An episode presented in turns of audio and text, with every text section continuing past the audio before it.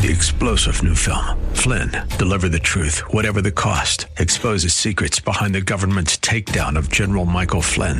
Flynn knew what the intel world had been up to. He ordered the first audit of the use of contractors. This set off alarm bells. He told the truth. He was the most dangerous person for Donald Trump to hire. They had to get rid of Flynn. Flynn, deliver the truth, whatever the cost. Available now. Watch it today. Go to salemnow.com. Salemnow.com.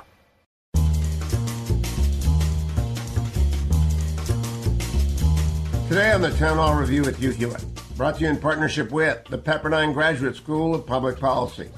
We'll look at the $1.7 trillion spending bill now passed by both houses of Congress. Arkansas Senator Tom Cotton. I believed under the circumstances it was the best practical outcome we were going to get, especially for our military. And economist Stephen Moore. They're playing Santa Claus with your and my money, folks. They're going to bankrupt this country, these politicians. We'll look at the Ukraine's efforts against Russian aggression. There's already talk coming out of Zelensky's government that they're aiming for February to begin negotiations with, with Russia. And the struggle of the U.S. and allies to give Zelensky what he needs. We are at the end of our ability in America and the NATO countries to continue to supply the heavy weapons that are critical. All this and more, I'm Hugh Hewitt. Catch my program each weekday morning live, 6 to 9 a.m. Eastern Time and on demand 24 7. Learn more at hughhewitt.com. And follow me on Twitter at Hugh Hewitt. Follow this program as well at Town Hall Review. As the nation entered the Christmas holiday weekend, the House passed a $1.7 trillion spending bill. There was widespread criticism of the Republicans who supported the omnibus bill. And that number includes Arkansas Senator Tom Cotton, who voted in favor of the measure. Senator Cotton was a guest on my program.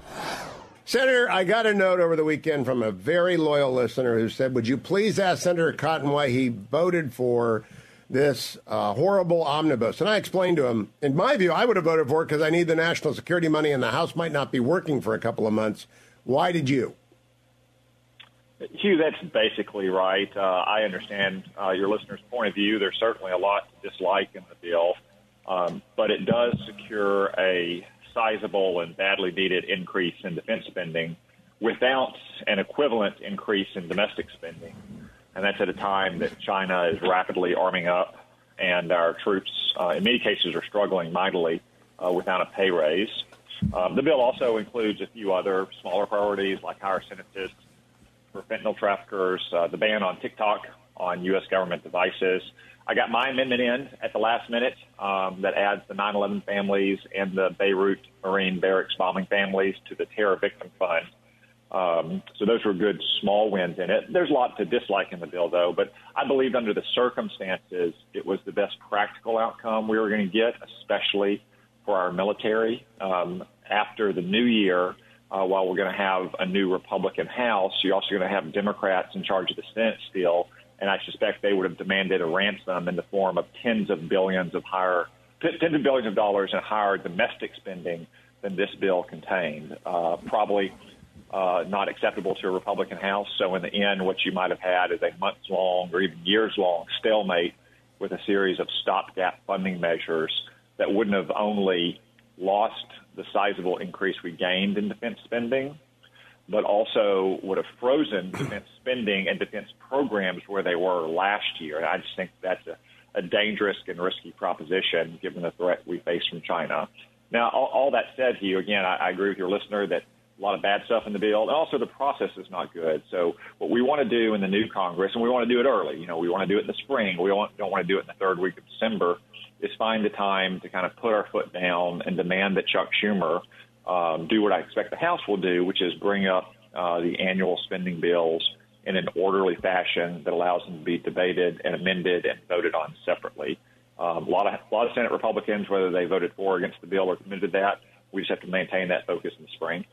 Yeah, Senator Cotton, Ken Calvert will be the chairman of the Defense Appropriations Subcommittee in the House. He'll be the chairman. They'll pass a responsible appropriation when the NDAA gets done in 2023. It will finally have at least a House version that fully funds it. Do you think there is a possibility, given the ominous nature of the war in Ukraine and of China's continued acceleration of armament, that you might actually get an NDAA and a defense appropriations bill through before summer? I mean, that would be a rational thing to do.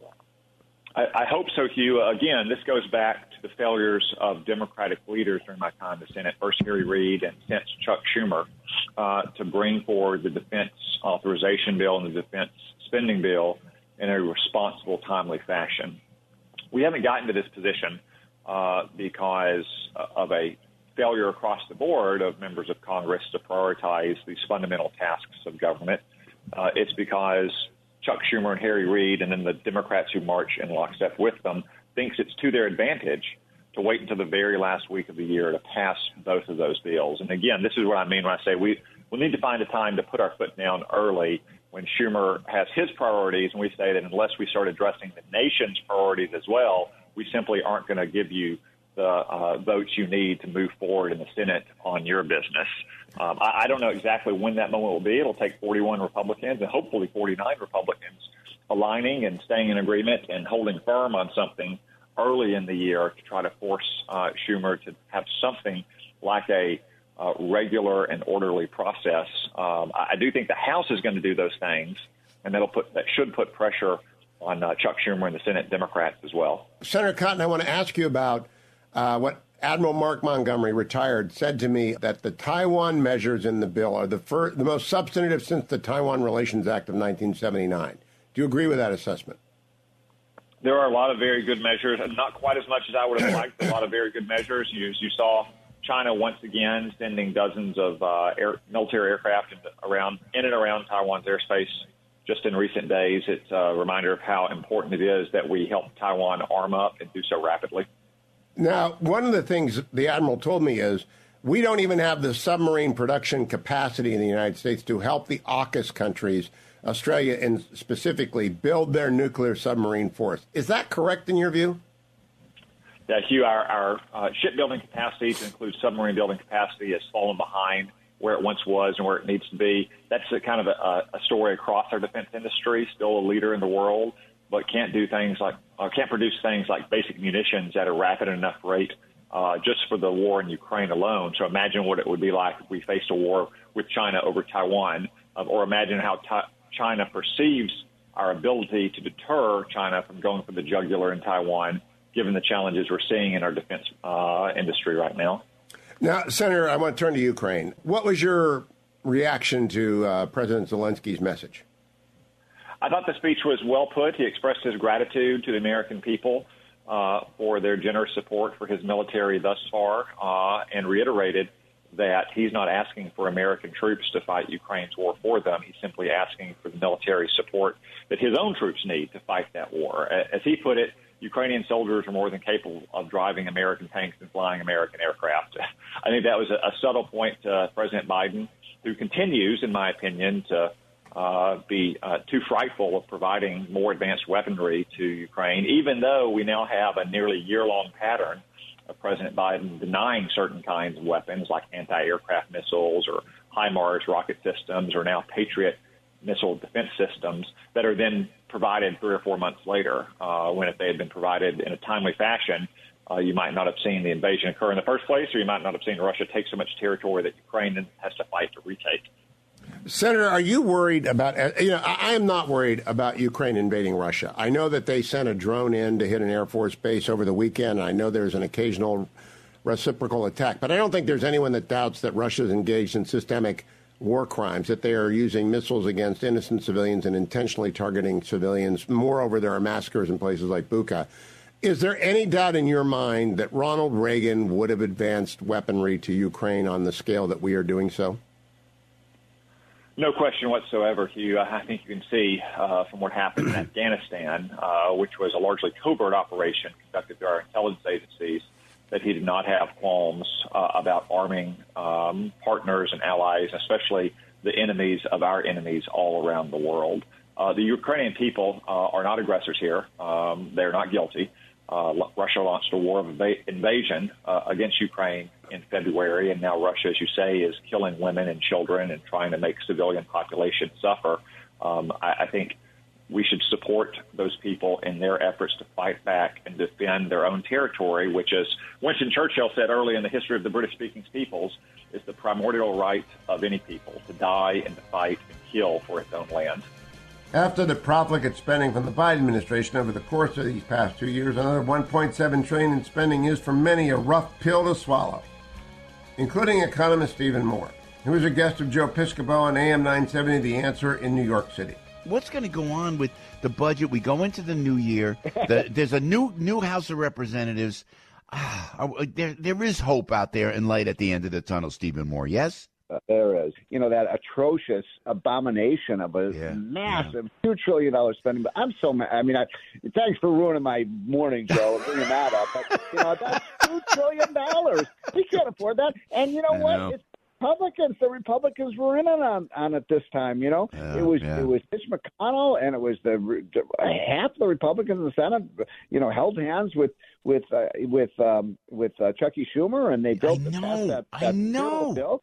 Now we're I, I, running another trillion dollar deficit. We don't have the money. I mean, as I put it, they played Santa Claus, but they're playing Santa Claus with your and my money, folks. They're going to bankrupt this country. These politicians. I mean, I, I'm kind of angry about it because the Republicans talk a good game, but they love to bring the the, the bacon home to their districts too. Yeah, that's what that was. It was all pork uh, oriented, apparently. Yeah, it was. I, I, I mean, Yep. the tr- and doesn't this just make the inflation Well, get way, even? Joe, four four four thousand two hundred pages. None of Well, these yeah. none of these congressmen senators even know what's in that bill. I know. Yeah, You think they? How many of you think read that bill? I know, I know, I know. No one. I don't think anybody reads it. No.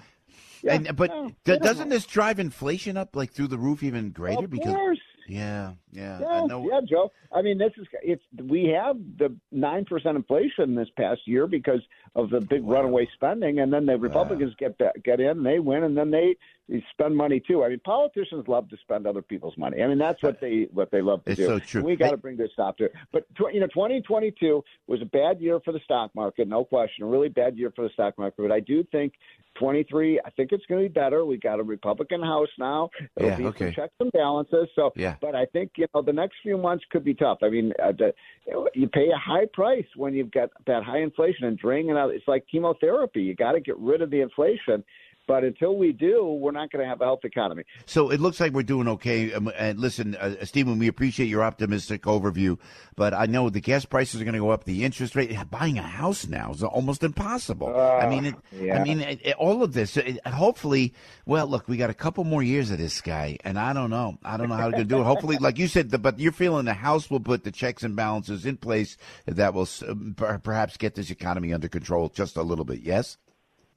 Uh, I do. You know, and and we made the ne- you know January, February, March could be tough because we're going to face a little bit of the backlash from all that. But I, but I think we can get the economy going. And I ne- look, never bet against America. It's that simple. Never bet against America. Coming up, Ukraine's efforts to thwart Russia's Putin.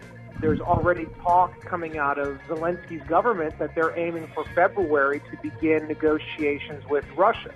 When the town hall review returns in a moment.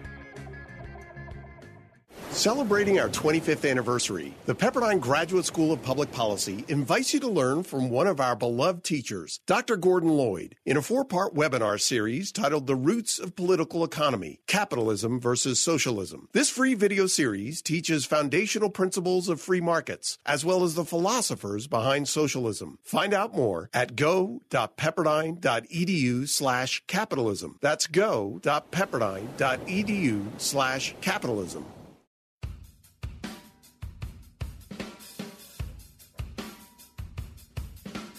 Welcome back to the Town Hall Review with Hugh Hewitt. I think it's pretty safe to say that Ukraine has defied the odds in their efforts to deter Russian aggression. Yes, their successes are tied closely to the substantive military aid they have received from the U.S. and Europe. But they have also shown a remarkable and admirable willingness to fight to defend their own homeland. They have suffered a toll of some 18,000 civilian casualties. Seth Leibsohn turned to author and analyst Brandon Weichert from AM 960 The Patriot in Phoenix. We used to say our readiness was to be able to fight on two fronts, and Right. uh, it begs the question whether we can even do one right now. Yeah. Yeah, no, we can't. The weapons stocks, the heavy weapons stocks uh, that we rely on, uh, to send to Ukraine are at record lows. And uh, there's already talk coming out of uh, Zelensky's government that they're aiming for February to begin negotiations with, with Russia. Now, this is, of course, a complete reversal from what they were saying even up to a week ago, which is we're going to fight to the bitter end. And I think the reason they're saying that is because even they are aware now that we are at the end of our ability in America and the NATO countries to continue to supply the heavy weapons that are critical uh, for Ukraine to continue their resistance. But what we're seeing now is a massive um, rebuilding effort by Russia. Uh, the Russians have weathered a very bad loss thus far, but um, it looks like there are these facilities in Russia on the other side of the Ural Mountains that are going into high gear in terms of replenishing the Russian weapons that have been depleted. Uh, and we know also that uh, Russia is getting these weapons systems not only from Iran, but it turns out they're getting ballistic missiles from North Korea as well. So, you know, we talk about our ability in the West to kind of maintain this supply chain into Ukraine, but um, you know, the Russians have been having the, the, these, these problems as well, except they seem to be adapting better. And as I told you from the start of this conflict, the longer this conflict wears on, the more likely it is that the Russians will have an advantage. And it looks like we are now reaching a pivot point going into the new year wherein the the the, uh, the balance of forces may finally be shifting in Russia's favor, which is a big problem. Uh, you know, Zelensky's now saying he might start negotiating in February, which is around the time many people are suspecting the Russians will do a renewed offensive. Well, why would the Russians do negotiations if they're about to begin a new offensive? So th- this is a big problem because the longer the war w- wages, uh, you know, the longer this goes on, the less likely the Americans are able to supply Ukraine the longer it goes on, the less likely we're able to protect our other friends elsewhere, the weaker we look, and therefore the more at risk the international system is from these revanchist powers like Russia, China, North Korea, and Iran. And we are going to be bleeding ourselves or depleting our own stocks along the way, and impatience becomes uh, greater and greater. As I'm guessing Russia, which is what three or four times the population of Ukraine, I'm guessing somewhere in that neighborhood. I mean, they can just continue to throw this out and slow play the whole fu- the whole fight, can't they? Well, yes, that's true. Of course, it's important to remember that unlike in the Second World War, where the Russians were able to fight the Nazis with basically just more manpower, yeah, the Russians yeah, do right. have a smaller population Mm-hmm. today, relatively speaking. But yes, compared to Ukraine, still and the Russians also have, again, they have Belarus. And there are a smattering of reports, unconfirmed, that indicate elements of Iran's Revolutionary Guards Corps may be on the ground as well in uh, in Ukraine, in eastern Ukraine. There's also reports that elements of the Syrian Arab Army, that's Bashar al-Assad's army, uh, are also on the ground in Ukraine, helping the Russian forces there, augmenting them.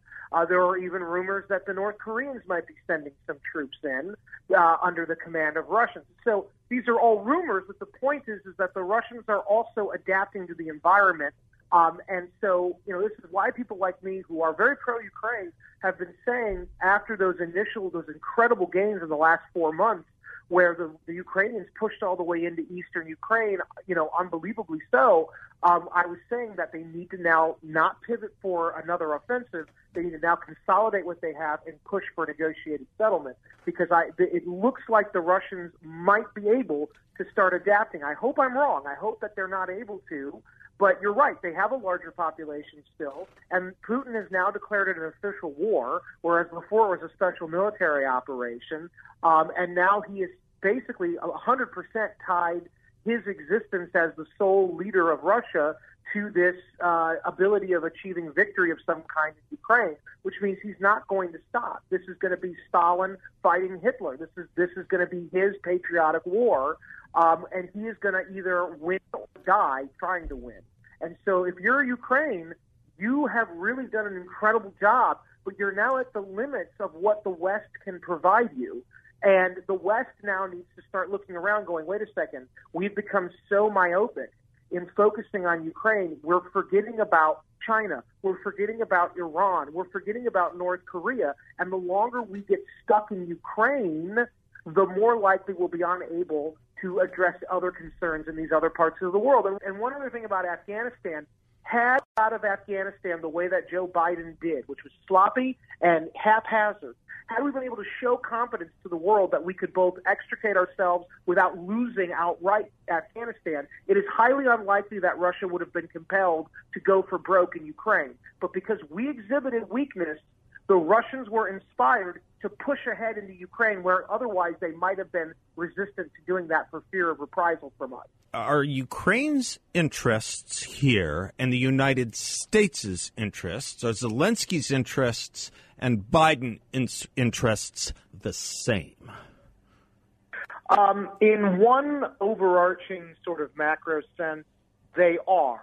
Um, in the sense of it doesn't serve either Ukraine, obviously, or American or European interest to have Russia trying to break out of its existing borders, pushing into southern, you know, eastern and southern Ukraine at the very least, and then, you know, jumping from there into Transnistria, Moldova, into ultimately where they want to end up, which is Serbia, and creating sort of a southern European and kind of Eastern European axis of Slavic, Russian dominated uh, zones. It doesn't serve our interest to have that. And so in that way, we've been very effective in slowing down, uh, a, a, you know, a revanchist Russian uh, power under Vladimir Putin. Now, where the interests begin to diverge is sort of in those particular elements, which is how far should we go in pushing back Russia?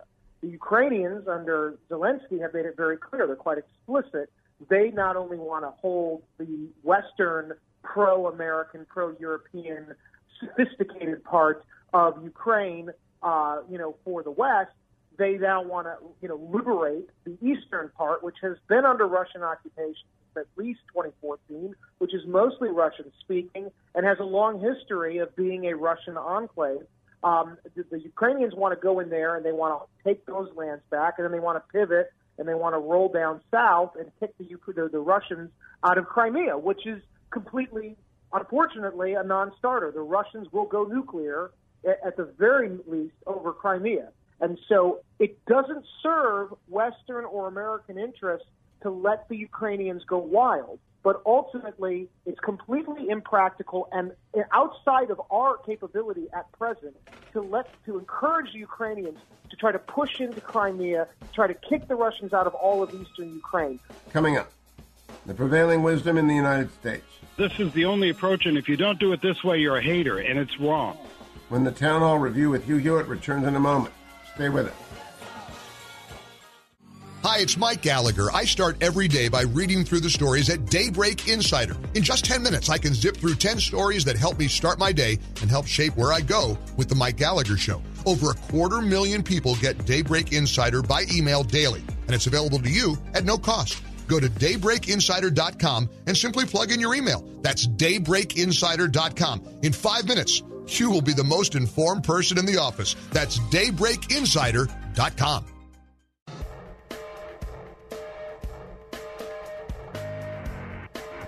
Welcome back to the Town Hall Review with Hugh Hewitt, brought to you in partnership with our sponsor, the Pepperdine Graduate School of Public Policy. There is a crisis going on with America's youth today. It is a crisis that may have been exacerbated by the isolation brought on by the approach to the pandemic, but it is separate. It's unique. I'm referring to the spike in the numbers of youth undergoing treatment for gender dysphoria. But this approach we have taken to help these young people is in marked contrast to the treatment we are seeing in Europe, most recently from Sweden. Wesley Smith wrote about this in National Review. Smith was a guest of Ed Morrissey, senior editor at Hot Air, who sat in for me a day earlier this week. We're really doing a, a, tremendous amount of damage to young people that I think are going to be very, very angry in about 10 or 15 years about what the medical establishment here in America has done to them. I think we're in the middle of a social panic in this country yep. with regard to this issue, particularly on the left. The Biden administration uh, is insisting that the only approach when a, a, a child uh, questions their their sex is what's called gender affirming care. That is, you immediately say, oh, yes, you are the other sex. Okay, yes, we will change your pronouns, social affirmation. And then very quickly, often this goes into what's called medical affirmation. I think it's uh, a violation of the Hippocratic Oath. But things such as puberty blocking, meaning preventing natural puberty in children, uh, hormone, cross hormone interventions, and so forth, and also surgeries. There was a recent study out of Vanderbilt that said that hundreds of minor girls are given mastectomies every year. The American approach in the New England Journal of Medicine, which has become the New England Ideological Journal of Medicine, uh, says, well, this is the only approach, and if you don't do it this way, you're a hater, and it's wrong. You, you make the point here, or at least that you, you quote the uh, New England Journal of Medicine as making a point that um, who sim- who apparently feels that therapy is more damaging than surgery, which is amazing to me. And you're right. I mean, it's completely an ideological point of view here. And it, it and and it turns out um, that the science doesn't back it. Right. certainly, the science doesn't back it in the sense of while it's it's as uh, subtle as gravity, right? Because you now have a lot of Western European countries uh, beginning to really hit the brakes.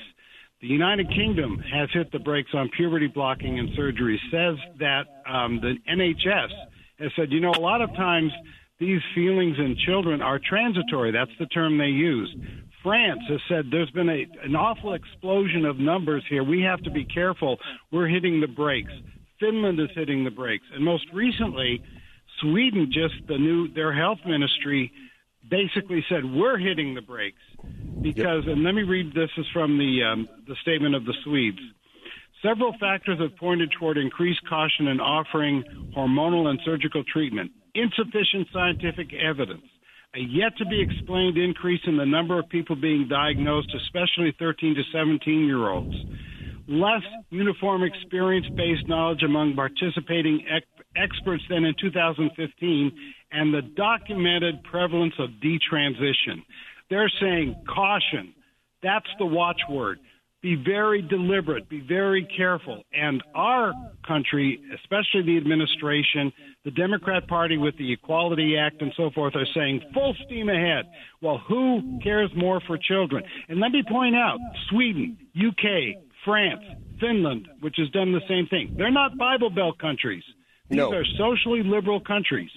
So the idea that somehow it's a hater to uh, want to have real caution when it comes to these children is ridiculous. This has been something that the, that the hard left has been pursuing for a long time, and I think it's also part of the sort of the effort to undermine objective truth in favor of. And this gets back to your point about individualism, about your own truth, right? Where you're basically right. the center of the universe and your feelings are more important than actual facts and biology. One of the things that really makes this so destructive generally, I'm not just talking about the children issue, is that it is it is the triumph of the subjective.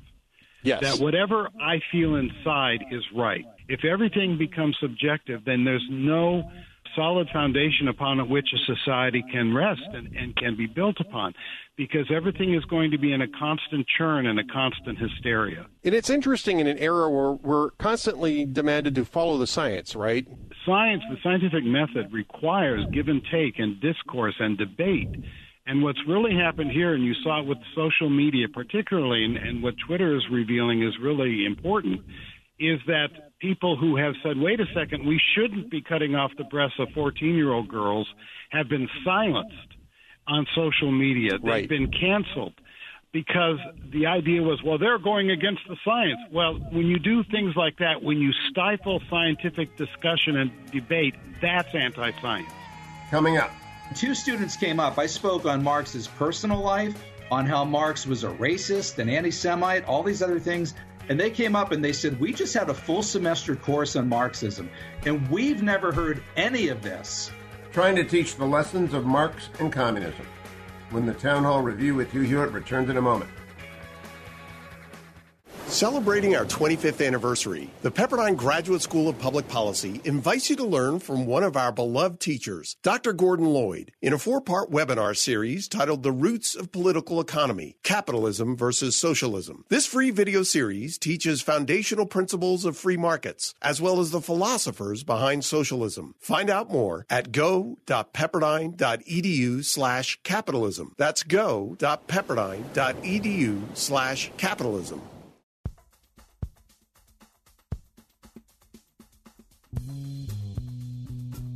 Welcome back to the Town Hall Review with Hugh Hewitt. Alexandria Ocasio Cortez and her hard left colleagues in the squad have made socialism popular among young people today. Young people who have something of a fascination or even an infatuation with Karl Marx and communism. But Paul Kengor, our next guest, is convinced that it really is an information grounded in ignorance. These young people really know very little about communism.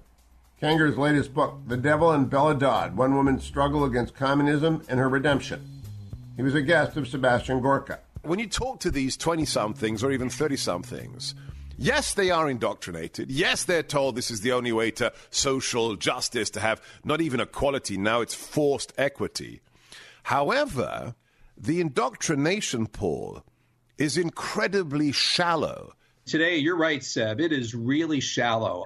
I spoke at a really elite university. I shouldn't name it. I won't. I'll get in trouble. In Pennsylvania last May, and two students came up. I spoke on Marx's personal life, on how Marx was a racist, an anti Semite, all these other things.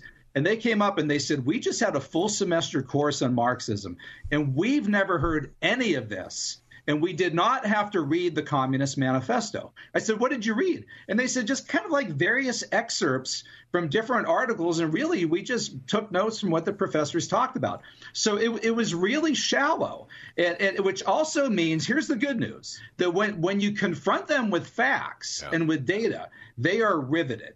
The hands are up in the air. They're asking the questions, and it doesn't take them long to say, Man, we've been duped We've been misinformed. It doesn't take them long at all for the light bulbs to go off. The only key is if you can even get somebody you know, of my views to speak to them in the four years that they're at that university.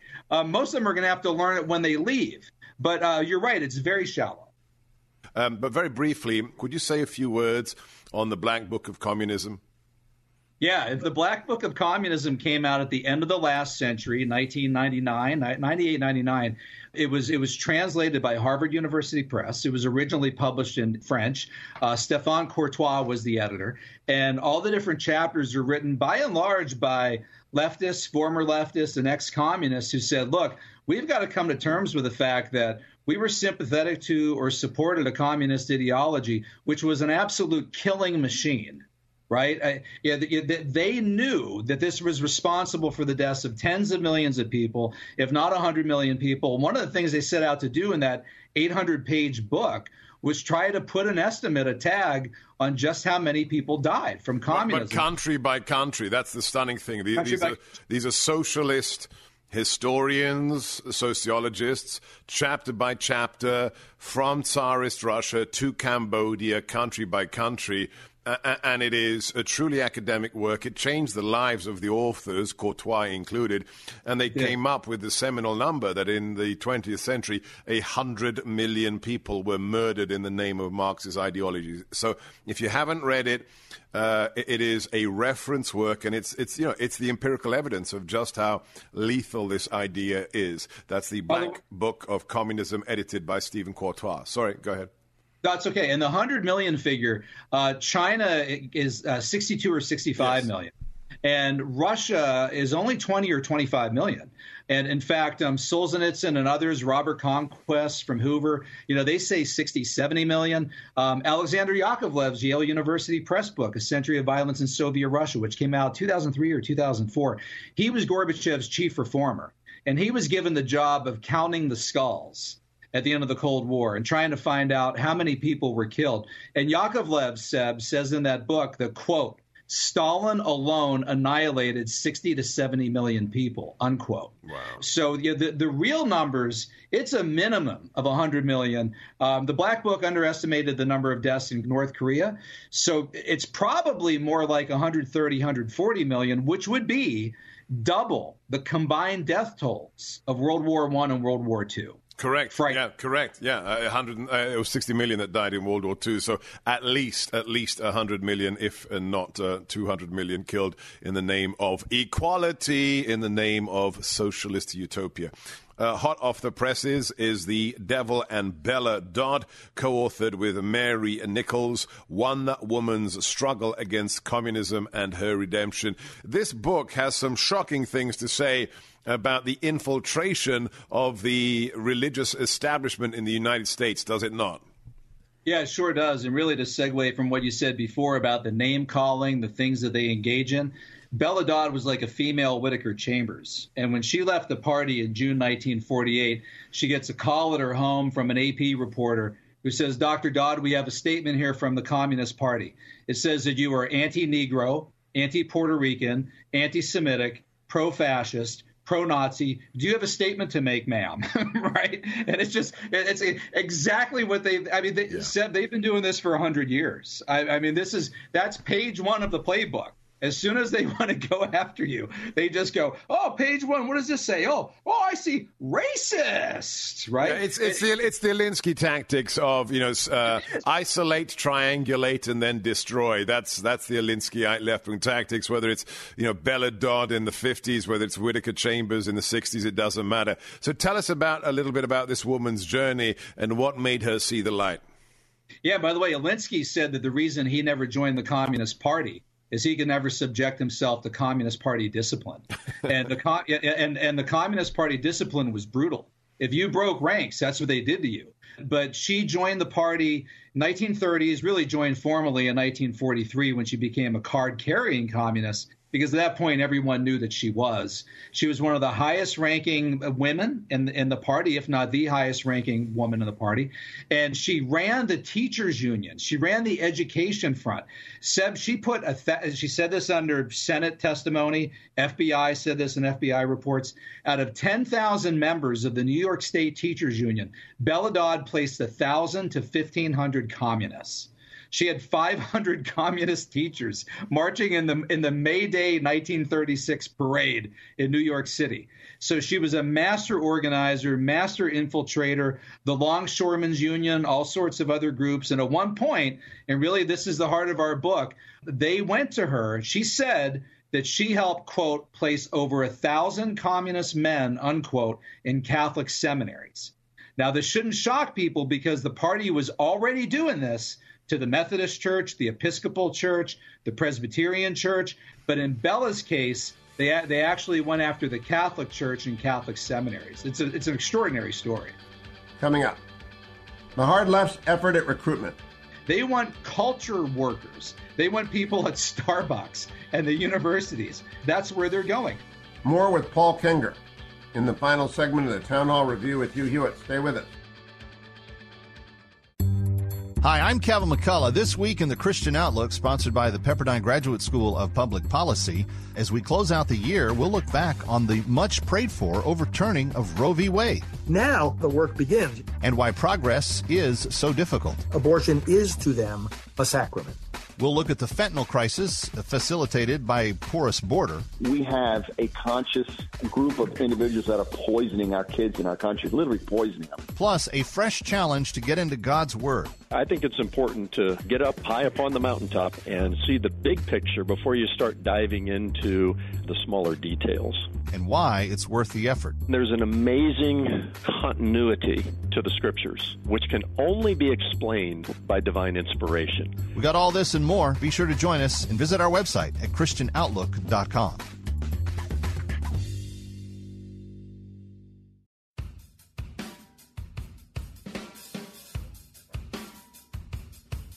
Welcome back to the Town Hall Review with Hugh Hewitt.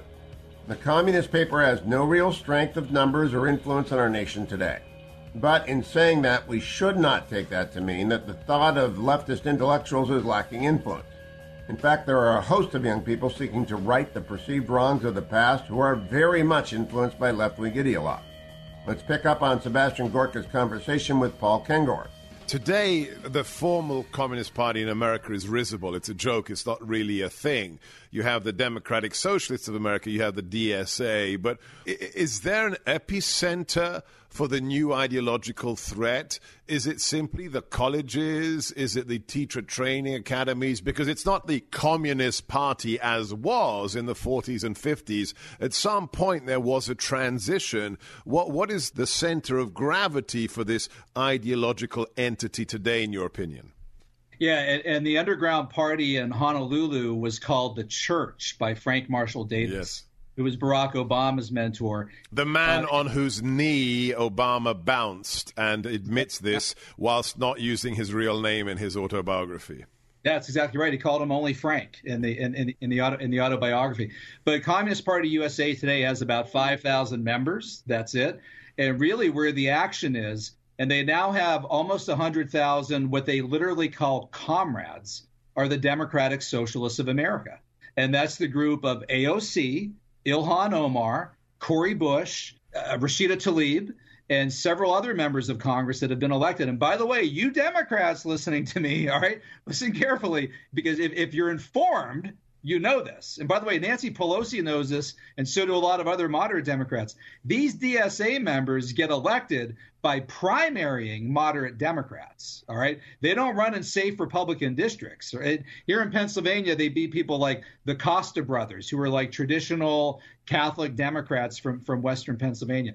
So that's where the action is. And then beyond that, there are what uh, People's World, which is the successor publication to the Daily Worker, calls culture workers. And isn't that funny, right, Seb? They're not calling for steel workers. They're not calling for miners. They've given up on truckers, right? Those are all, you know, Trump MAGA uh, Neanderthals in their view, right? They want culture workers. They want people at Starbucks and the universities. That's where they're going.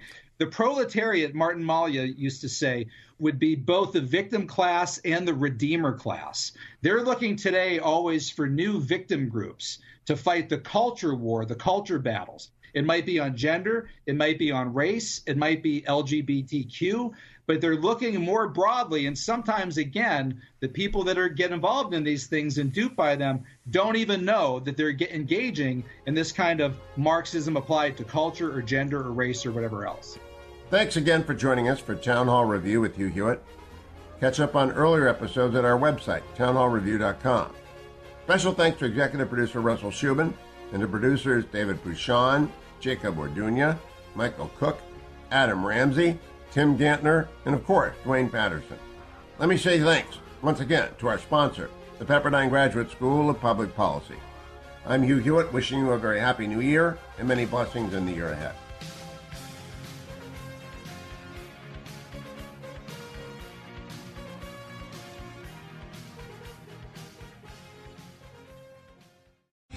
Three star general Michael J. Flynn, head of the Pentagon Intelligence Agency, knew all the government's dirty secrets. He was one of the most respected generals in the military. Flynn knew what the intel world had been up to, he understood its funding. He ordered the first audit of the use of contractors. This set off alarm bells. The explosive new documentary, Flynn, Deliver the Truth, Whatever the Cost, and covers the facts behind this scandal. Flynn told the truth. He was the most dangerous person for Donald Trump to hire. I find out the worst enemy that I'm going to face in my life is right here in America. They took my assessment and they wanted me to change it. And I was like, I'm not changing it. They had to get rid of Flynn with in depth interviews, archival footage, and never before seen personal records of the man behind the headlines. I just felt like I was drowning. Flynn, deliver the truth, whatever the cost. Available now. Watch it today. Go to salemnow.com. Salemnow.com.